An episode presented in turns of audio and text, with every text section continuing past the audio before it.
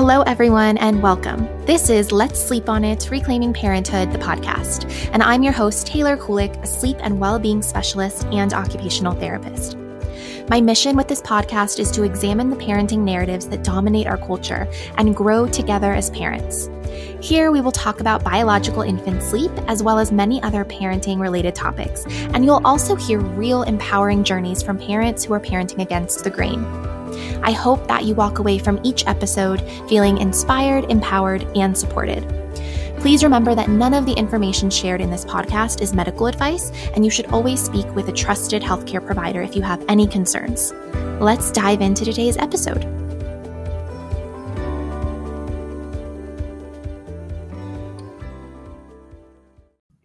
So I have been searching for a clean electrolyte company that I love for a really long time. And I just hadn't found anything that I liked, that I enjoyed the taste of, that I felt good about the ingredients until I found Element. And I actually got a sample from somebody and I was instantly hooked. They have really good flavors. They're actually tasty. Like I enjoy drinking them, whereas other brands that I've tried in the past, I really haven't enjoyed.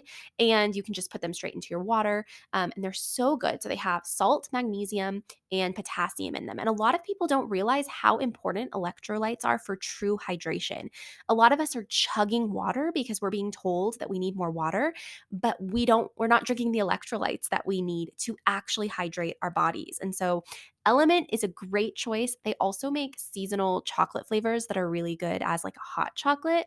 And you can put them in your coffee if you want, or just with hot water and like milk, or just plain. I like to drink them plain. I love Element. I have at least one pack a day. Electrolytes are so important, especially for pregnancy and breastfeeding. So, if you're lacking your electrolytes, give Element a try. You can use my link, Drink Element. It's drinklmnt.com slash Taylor K.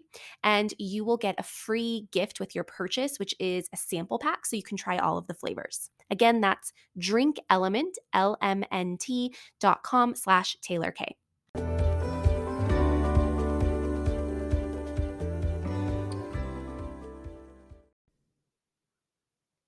Hello, everyone. I have a great episode for you guys today, and I know you're going to love it because it's about a topic that I get asked about all the time, and that is setting boundaries. What do we say to our family members who don't agree with our parenting choices? How do I get my family members to stop critiquing my parenting choices. And today I have Courtney J. Burg joining me to discuss this very topic. Courtney is a wife and mother of four living in South Florida. She graduated from the University of Florida with a BA in psychology, and she's currently a part of the Wheaton Propel cohort, pursuing a master's degree in evangelism and leadership. She founded Discover Your Worth, which is an online membership for women to help them heal from codependency and learn to establish a boundary practice. She also just wrote a brand new book that was published in December titled Loyal to a Fault How to Establish New Patterns When Loving Others Has Left You Hurting. I know you're going to glean so much from this conversation. So, without further ado, let's get to it. Hi, Courtney. Thank you so much for being here with me today. Would you mind just telling us who you are and what you do for those that don't know you? Sure. Thanks so much for having me. Um, so my name's Courtney Burg, and I'm actually uh, I'm a founder of a women's online membership called Discover Your Worth. I'm probably most known for, however, my writing. So I'm on Instagram and Facebook, um, and I coach a lot of women through establishing a healthy boundary practice so that they can break free from people pleasing and codependency and learn to establish healthy patterns in their relationships, which I think we all really want.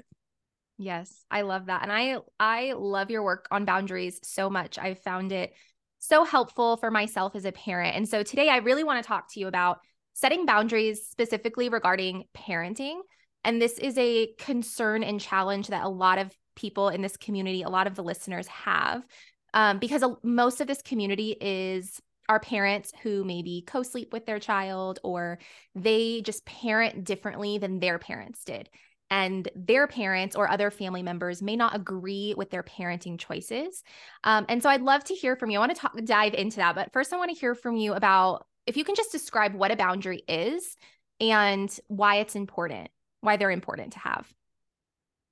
Yeah, that's a great question because I sometimes forget that people don't really know what a boundary actually is. And I think that sometimes it gets tossed around so much in the media and online now that it gets watered down. So, one of my favorite quotes actually comes from my mentor, Dr. Cloud, and he says that a boundary shows me where I end and someone else begins. And I really like that because it really plays into all aspects of our lives, whether it's emotional resources, whether it's finances, um, but really, it's, eh, you know, if we don't have boundaries in our life, I don't know what's my responsibility and I don't know what's yours. And that's where we end up seeing the anxiety, the overwhelm, and resentment, and how we're not able to love others or ourselves well. And so boundaries are really essential for for all of that. Yeah, I love that. I always think because you know, I think boundaries in a lot of cultures, but also just our current culture, but I think a lot it's different for different cultures as well. Um, people think of them as being disrespectful. And I know I've mm-hmm. set boundaries with people in my life and it's taken as an attack or disrespect. Mm-hmm. Um, but the way I think of it is really that this boundary, I'm I'm setting this boundary so that we can have a mutually respectful relationship. And that's kind of how I think of it. It's not to hurt the relationship. It's meant to actually foster relationship and allow us to both be respected um why or how does understanding how our own parents kind of modeled boundaries to us when we were growing up why does that matter um uh, uh, like how we parent how does that affect how we parent yeah, it really affects almost everything, I think. And so um, I work with a lot of the women in some my, my membership, and I realized early in that they didn't actually have a deep understanding of what they came from. So, one of the things that I walk the members through when I onboard them, or in my book that came out in December, is this it's called FOO or the Family of Origin Inventory. And all that means is, you know, we're going to look at the different ways in which you might have picked up scripts or early conditioning or I said, you know, the the way your parents modeled beha- modeled boundaries or the way they didn't model boundaries. A lot of women didn't have any type of, you know, boundaries growing up, and so I I want to say that you know when we look at a FOO inventory, it's it's to look at it from a place of like collecting data. I think sometimes women say to themselves, "Well, I don't want to." blame my parents for not having limits with me because we they went through a messy divorce or they lost their parents and it was really hard or and this isn't a means to blame anybody you know or to cast judgment on anybody but it really is a method of collecting data so that we can then take personal responsibility about how we want to be in our relationships moving forward. And so some of the some of the questions that i ask women you know for them to think about did i have boundaries growing up? was you know was your routine consistent? So as a child can you actually look back and go, yeah, I had a consistent bedtime, I had a consistent wake time, I knew that we were sitting down together for dinner as a family. Um, what was the discipline like? Did you have a, a typical process of discipline, or was it sporadic and inconsistent? Um, you know, when one of your family members was upset, was the entire household then upset? This says a lot about the limitations that were set and modeled inside of our of our childhood. Um, how was the communication? Did your parents fight and then share those arguments with you? You know a lot of the women i work with they find that they were therapists or referees in their own home. They weren't allowed to be a child.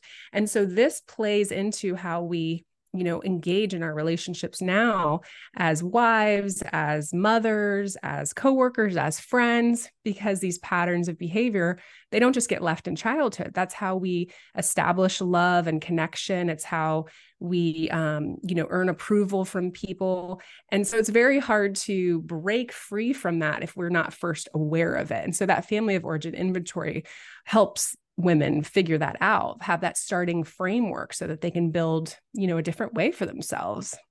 Yes absolutely. That makes so much sense and i um going back to what you said about you know we don't we don't want to put blame on people and i think that's so true and i think that's a I mean, of course, I'm sure there are people that are just kind of wanting to blame their parents for all of their issues, but I think it's also kind of a misconception about what this actually is because really in my experience I found that understanding your childhood and how it's impacted you and and possibly impacted some of your current behaviors actually gives you the freedom to forgive them too. Like to move past it and heal yourself so that you can forgive your parents for maybe what they didn't know, you know, because I, I, like to operate under the assumption that most people are doing the best they can with what they have, with the resources they have access to. So I think it's really powerful to do that and to reflect on your own childhood.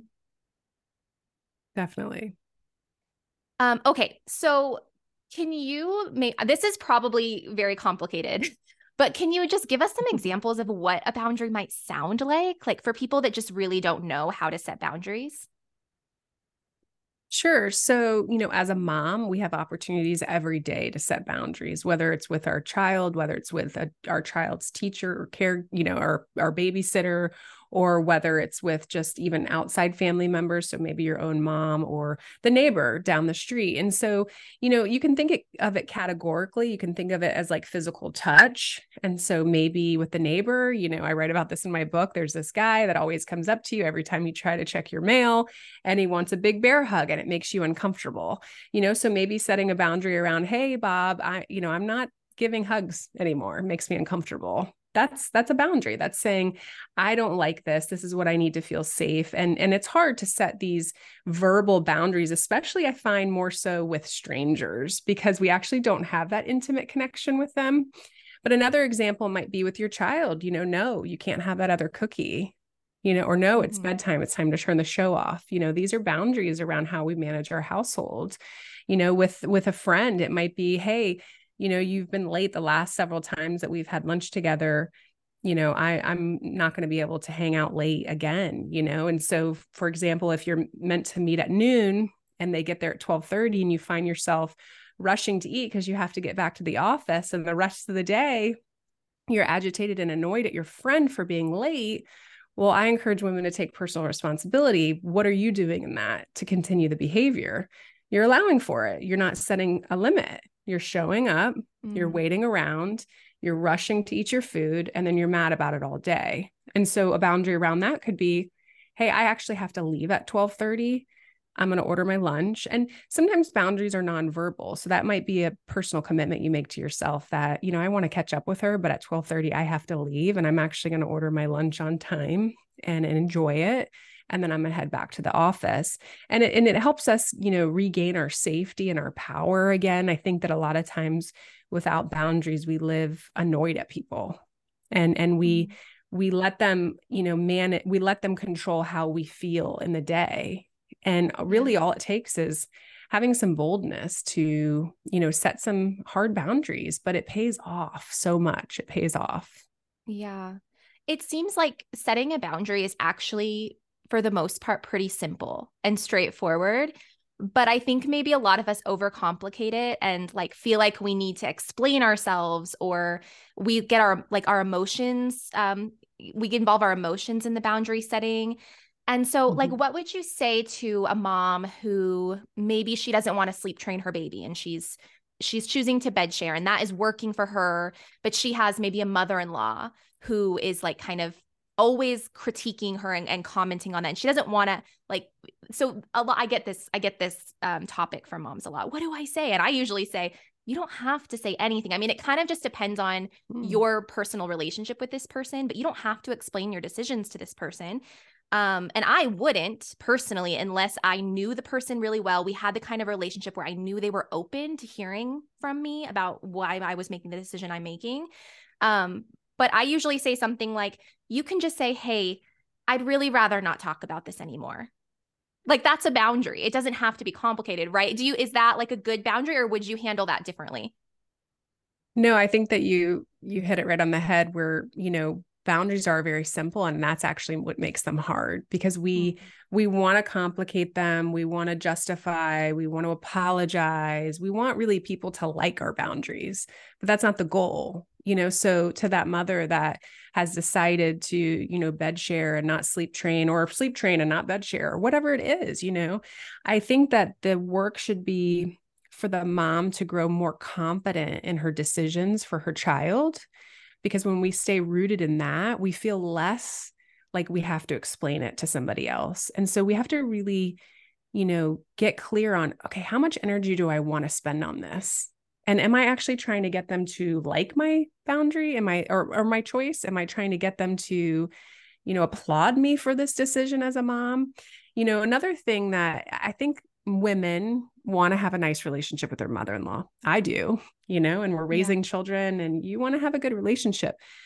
So sometimes I try to look at it too as you know, it depends on how the mother in law is coming at the situation. Is she trying to be curious? Is she trying to understand? Is there a way that we can express empathy? That's not to say we explain ourselves, but maybe just trying to come at it from a little bit of a, hey, maybe she's just trying to understand this better. It wasn't in her generation. These options weren't available. Maybe there, there's a way I can bridge this gap for her to better understand my mothering style, you know, and having that woman to woman conversation. I think when we're defensive and we're prickly, you know, that prickly scenario, you know, it, it it's because we're not actually looking at our mother-in-law like a human being. You know, we're looking at it like she's judging me. And so I think if we set that down, it kind of helps us approach the situation better. But in in you know, when it comes to actually setting a clear boundary, you know, if if there's a lot of um, judgment and rude, you know, tone and body language. There are those mother-in-laws that just have something to say about everything you do. Yeah, I think that there needs to be a clear, confident, assertive boundary of this is off the table. This yeah. is off limits between us. When you come over for Sunday dinners, we're not talking about this. And one of the tools that I encourage in my book and in my membership is, you know, sometimes we have to bump up the boundary. What does that look like? Well, if I've said I'm not talking about it Sundays at dinner at my house and she continues to bring it up, then I have to now reinforce my boundary with my own behavior, which might mean not inviting my mother in law over to Sunday dinners. Mm. And that's where people fall short because that's they don't the actually, part. that's the hard part. But we will only get people to take our limits seriously if we do. And if we look at it like at the long game, I want to have a good relationship with my mother in law. I want her to respect me. I want her to support me as a mother to her grandchildren. Then a couple Sundays missed together might be worth it, right? It might be worth it, but we have to do the hard thing. And oftentimes I think we bite our tongue or we tiptoe around each other or we you know she leaves and we complain to our husband about her and it it just causes for misery. Yeah and it it, it extends it. It just it goes on forever and it's not really being addressed. Like and i think slow painful yeah. death. Yeah. And i think that really is the hard part um, because like you said earlier the boundary is really about us and our behaviors and our actions and we don't we can't control other people and so, what happens when inevitably somebody disrespects our boundary or disregards our boundary is we have to make a decision about the action we want to take. And that's really mm-hmm. hard, especially when it's a family member. Like we don't want to just, you know, if it's if it's just an acquaintance, it's easier. It's easy enough to just, you know, kind of they're not really in our lives much anymore. And we can kind of that's an easy transition. But when it comes to a mom, a mother-in-law, uh, you know, someone like that, a sister, when do we it's it's hard to make that decision and find that balance about having maintaining a relationship but setting some some limits for ourselves when our boundaries are being disrespected and what that looks like. And it of course just depends on the situation. Um but that's really tough. And i can say that because i've been there with family members before where we've had to take action. And it's also inconvenient. It's really inconvenient for us too a lot of the time as the people setting the boundary. It is. And on that note, is I like to remember, and I can't remember who said it, maybe Dr. Cloud, but go hard on the problem and easy on the person. And that helps me a lot because it's not actually your mother in law that's the problem. It's this, you know, inconsideration, it's this lack of kindness or respect. It's the way she speaks to you. It's the way she degrades you and your parenting there's a problem there, but she's actually not the problem. The problem is maybe how she communicates or maybe how she is passive aggressive. And so if we can go hard on that problem, we can actually be kind to her. We can say, but I can't have you, I, I can't allow for this. I'm not tolerating this anymore in our relationship. And i think that painting the picture sometimes for for a mother-in-law or for a friend or for whoever it is saying i actually want to have a better relationship with you and this is causing us pain. This is causing me to pull away. I think when we share our heart with them in that way um, it makes it makes this process a little bit easier. Yeah absolutely. You know i think when as you're talking about this i think that this brings up a lot of um a lot of like parallel thoughts just about life in general, about parenting our children, about how we were raised. So many of us were raised with this very shaming kind of parenting, these shaming parenting tactics where every time we did something that was wrong or bad or we shouldn't have been doing it, it really becomes about we're bad children. And even so, as adults, when we say something that somebody disagrees with, I'm sharing information somebody doesn't like, well, you should be ashamed of yourself. You're irresponsible. It's about me as a person. And I think this also translates into our how a lot of us um, act when somebody is doing something to us that we don't like and we're setting boundaries. Um, it's not about shaming the person or about their character. It really is about can we communicate in a way that is just talking about the action? We're not focused on who the person is. We love the person. We just need the action or the behavior to stop. And that's hard because I think that shaming is so ingrained in, in a lot of us. It's ingrained in us, it's ingrained in our parents. It's, you know, it's not just us, it's also the people we're setting boundaries with that often have that kind of shame, shame response. And that makes it tough. Yeah, and I, I think, think it's it is. I think that we we tend to go into conversations with people really armored up, like really defensive or you know, shame filled, or we like to blame other people for how we feel. And it causes a lot of, you know, entanglement and enmeshment. And one of the, you know, my hopes for the work that I share is that people can step into their autonomy. You know, I think as children, we grow into this role of, well, in order to stay attached to people that I care about, I have to actually take care of them, you know? And then as we get older, same thing, we have no autonomy, we have no sense of self and my own thoughts and my own feelings. And, you know, I'm not saying that it's, you know, this independent culture that we have to strive for, but I think in in order to have healthy relationships, we have to establish a little sense of space between, well, you can be upset with me, but I still need this boundary, you know? Right. And and that goes both ways you know the more we set boundaries in our relationships the more we have to work towards honoring other people's even if we don't agree or understand them and that can be difficult but it's you know it's two sides of the same coin yes for sure so we've talked a little bit about what you we might have to do if somebody disregards our boundary. Um, but what about what would you say to people who are setting boundaries and they're just finding that you know the people that they're setting boundaries with, be it their mom or their mother-in-law or their friend, they're very hurt by the boundaries. How do we navigate that? Yeah, I it's hard when you first set a boundary and you realize that that boundary hurts or upsets somebody and it's what I call the backlash. And there's really not a lot to prepare for it other than just expecting it. Because when you find in a family system where boundaries are non existent, more times than not, a family member is going to take it as a personal attack. That's just the reality, you know, because you're probably taking something away from them that they're used to getting, whether it's time, whether it's emotional support, whether it's you know resources financially whatever it is and so that can feel scary because there's change happening in the family system and I remind women often that when you set a boundary and people don't like it, that it's not actually your fault or your responsibility. So that's probably the first thing is is you know, we tend to if you come from a people pleasing codependency enmeshed background want to cling to that as if, oh, I've made a mess. I have to clean it up. And so that's the first mm-hmm. step. Realizing how they respond to this is not my problem. And that doesn't make me unkind. That just makes us separate. Right. That mm-hmm. makes us separate.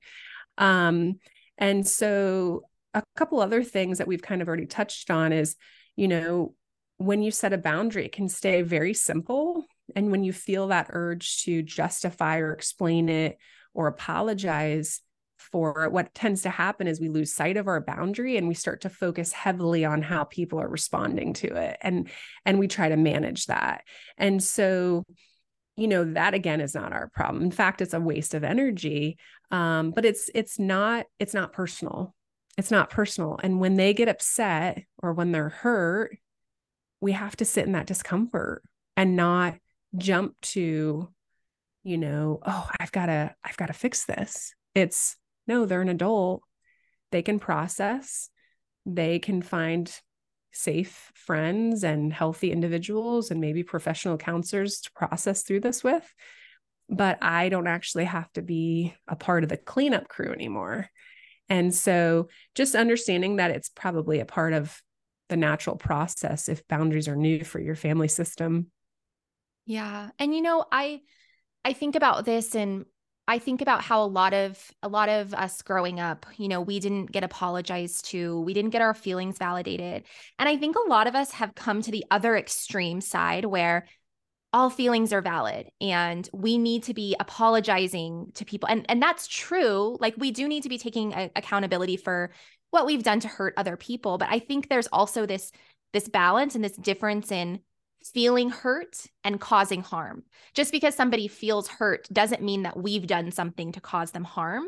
And so i think you have we have to learn to kind of know the difference um, because not everything needs an apology if we didn't actually do something hurtful, it doesn't mean though that there isn't going to be somebody on the other side feeling hurt.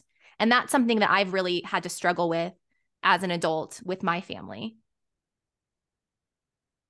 Yeah, I really like what you said about this feeling led phenomena that I feel like is sweeping over the world is like not all feelings are accurate, are are grounded in yeah. reality.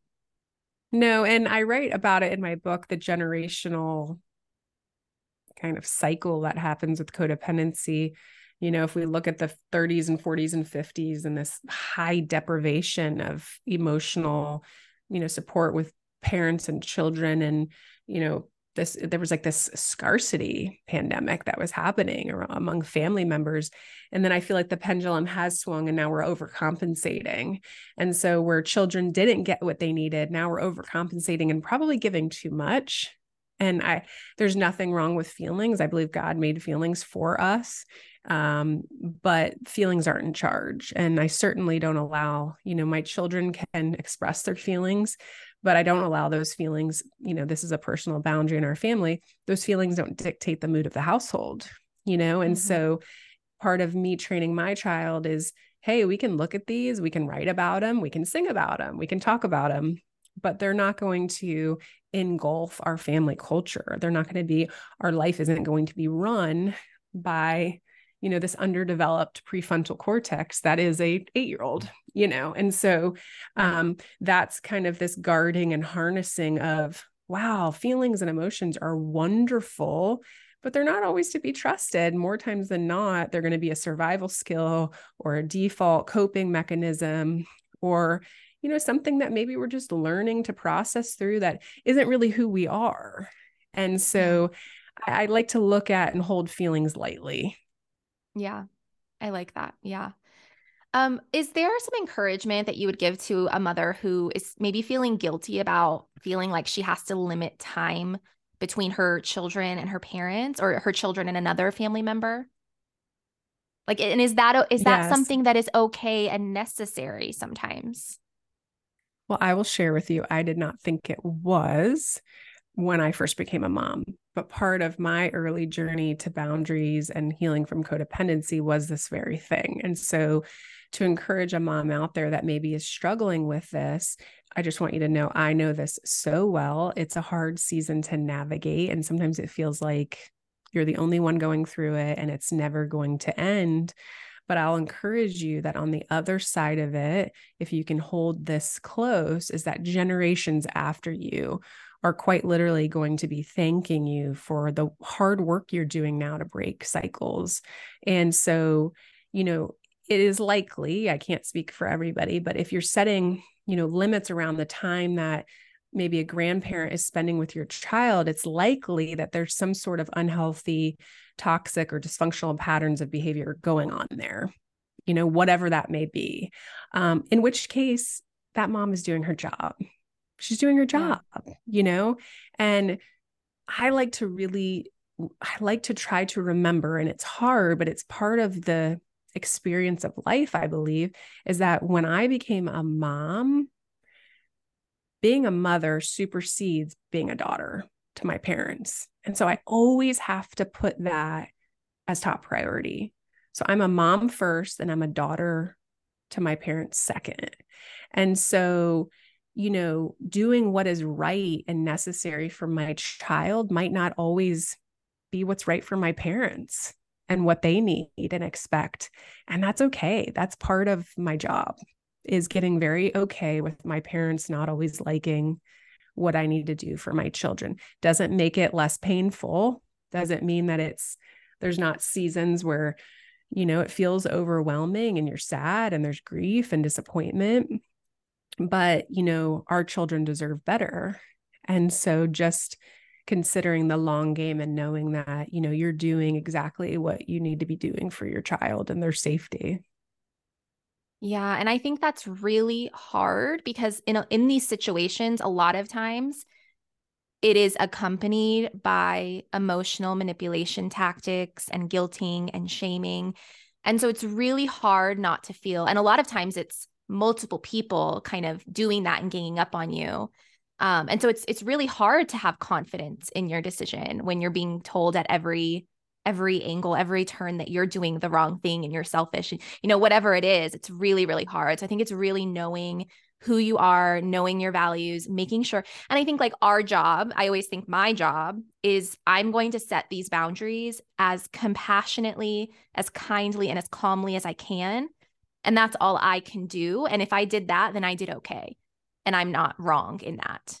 Um but it's yeah, it's and I will really say hard. too, you know, when you start to set boundaries and again it's likely that you're you might be the only one in a family that probably thinks boundaries are selfish and unloving and whatever you have to work to establish a safe net safe network outside of that because if you're returning to the people that you're used to pleasing and you know working hard to earn their love and you're trying to set boundaries with these people and you're also trying to get support from them it's going to get really sticky. And so, as you're setting boundaries with a family, parents, brothers and sisters, whatever it is, be sure that you're working also to establish a network of safe people who are a few steps ahead of you in this boundary stuff, because then they're going to give you that sound wisdom. You know, they're going to help you discern through those rough patches. You know, podcasts like this one, there's other books and resources out there that can provide you that support because if you're that only person it's very easy to feel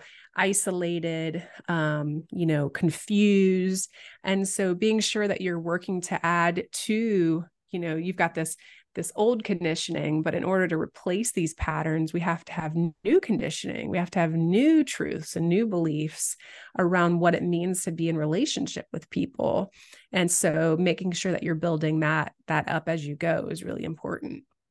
Oh, yes, I wholeheartedly agree. And I even, you know, I, so I was raised with a lot of manipulation tactics, emotional manipulation tactics, guilting, shaming, and I have a hard time trusting myself and I often second guess myself like, "Oh, am I doing something wrong? Am I being, you know, enter whatever name selfish? Should I be ashamed of myself?" And what I have found really helpful is just having a couple of people that are comfortable with me doing this and that I trust their opinion to bounce things off of like, hey, this is the situation, not in like a gossipy kind of way, um, but just, hey, this is the situation and this is what I'm feeling is happening. Can you like confirm that that's reality? Or am I being, am I being selfish? Am I being manipulative? And am I being too emotional? And I feel like that's helpful because when you come from a, a childhood where you don't, you've learned not to trust what's actually happening and your feelings and your, and your thoughts it's really hard sometimes to move past that. And sometimes you just need like sane people in your corner to be like, no, you have a good read on this situation. Or no, you don't have a good read on this situation. I think this mm-hmm. might be what's happening. What are your do you think that what are your thoughts on that? I'm just curious. I I joke that I never trust my first response. So I always I think one of the most underrated practices on ourselves is hesitation. And so there's never a boundary that needs to be set in an emergency situation. So, more times than not, if we're feeling a certain way, we can give that a couple days to subside. In those couple days, we can also reach out to some people for you know wisdom to process like you said not to gossip i do think that there is a tipping point of over processing and so sometimes yeah. we can get stuck in that processing and in that over processing we tend to paralyze ourselves and we don't take any action only you know where that's at you know, but yes, I think you're right. I think that, you know, when you grow up, and I actually write about this a bit in my book where, you know, my path to understanding boundaries and discovering boundaries, I had to actually learn to trust myself again. Now, this doesn't mean that I trust the first thing I think of or even the second, but I have to trust that I'm actually on a really great path and that I'm supported on that path and I have faith on that path and that um, I'm allowed to make mistakes on that path, that my boundary mm-hmm. might not be perfect, but it's not rigid, it's not set in stone. You know, I'm able to communicate and change my mind. You know, for a while there, I thought I wasn't allowed to do that. When I didn't have boundaries and then I did, it was like oh, just a water rushing. I mean, it was, it went from like trickling to rushing. And I've since learned over the years that there's no emergency, that, you know, I'm really, I don't have to you know, prove anything to anybody. I just have to really stay true and authentic to myself and my values and my faith and you know and go with that and so um but yeah to answer your question i you do have to rebuild a sense of of trust in yourself while also allowing for like grace that i'm going to mess up because i'm human yeah. And that's just where it's at and i'm going to misspeak and I'm going to lose my temper sometimes and I'm going to be passive and people please sometimes, but I'm doing my best to get in that healthy zone the best I can more, more often than I used to, you know?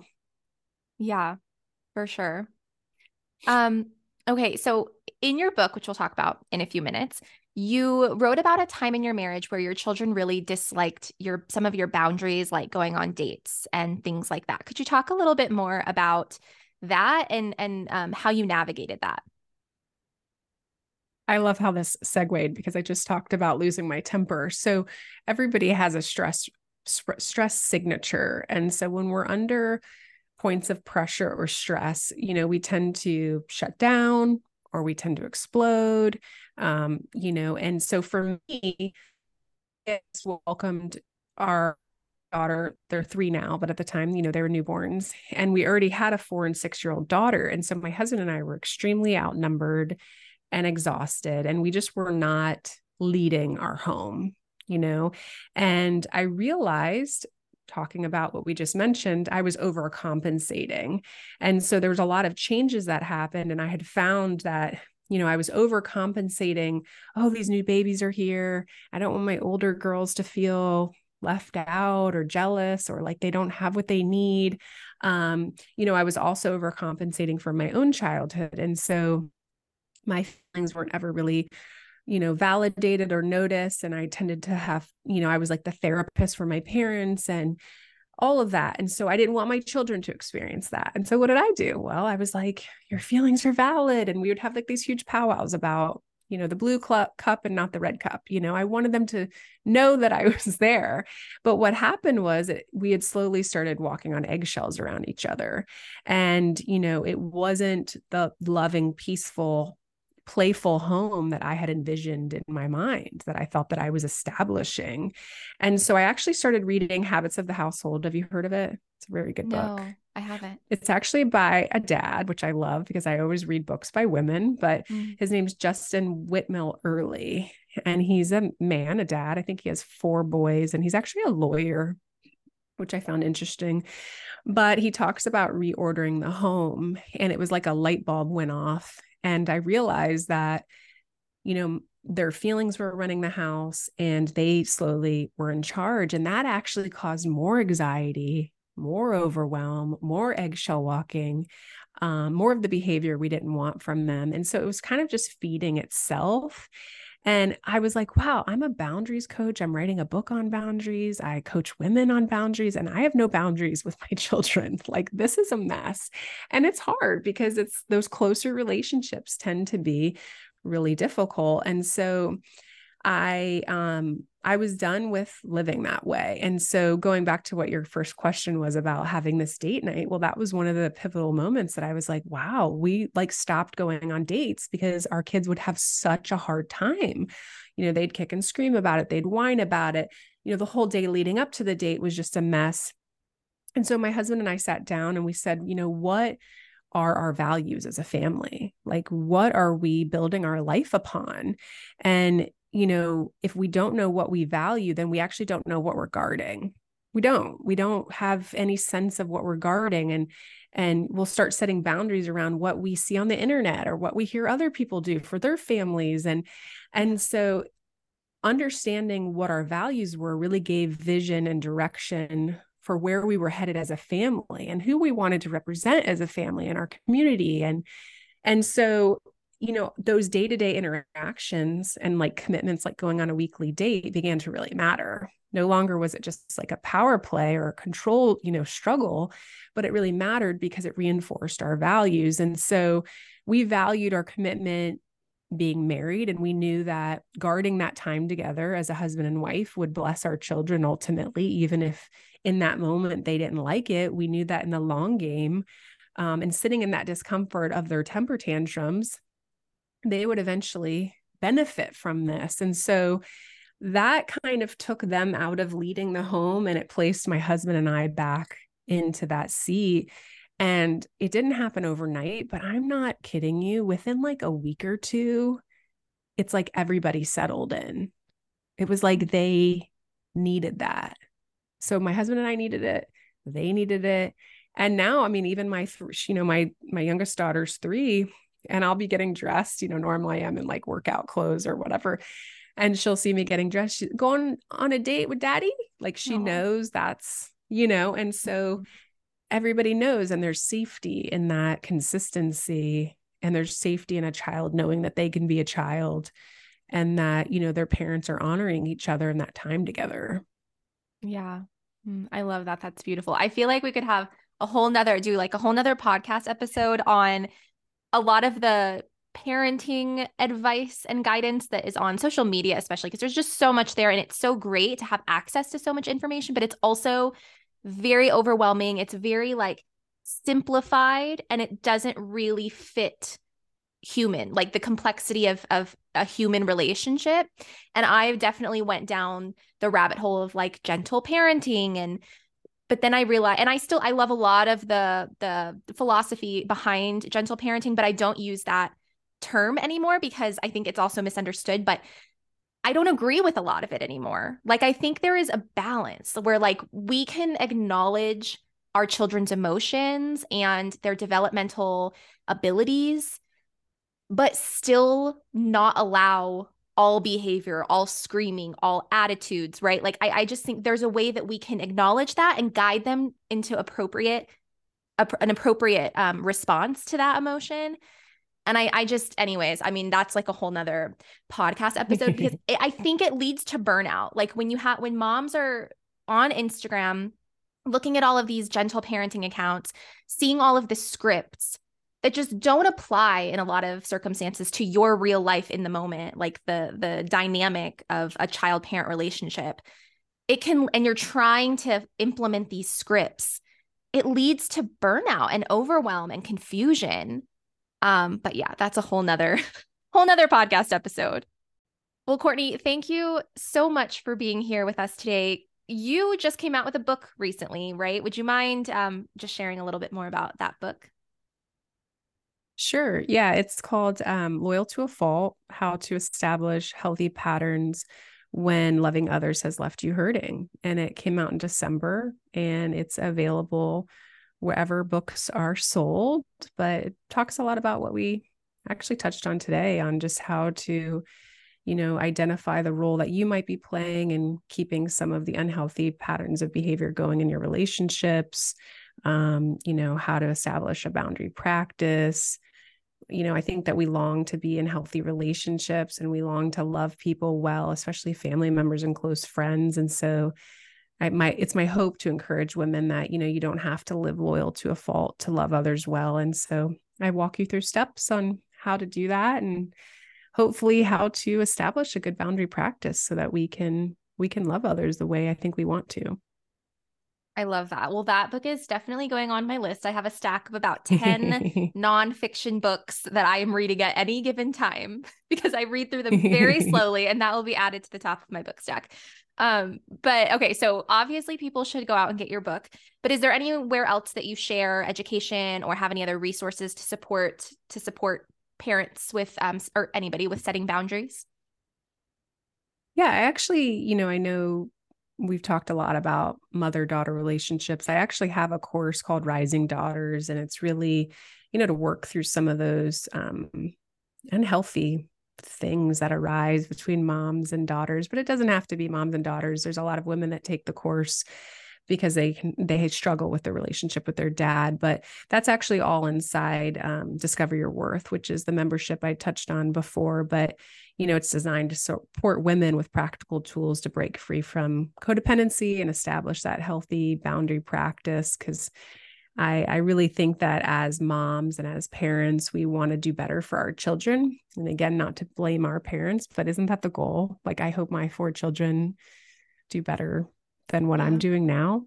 And mm-hmm. so, I mean, I think that that would be a gift for me as a mom. And so, it's a resource that I hope provides that opportunity for women everywhere.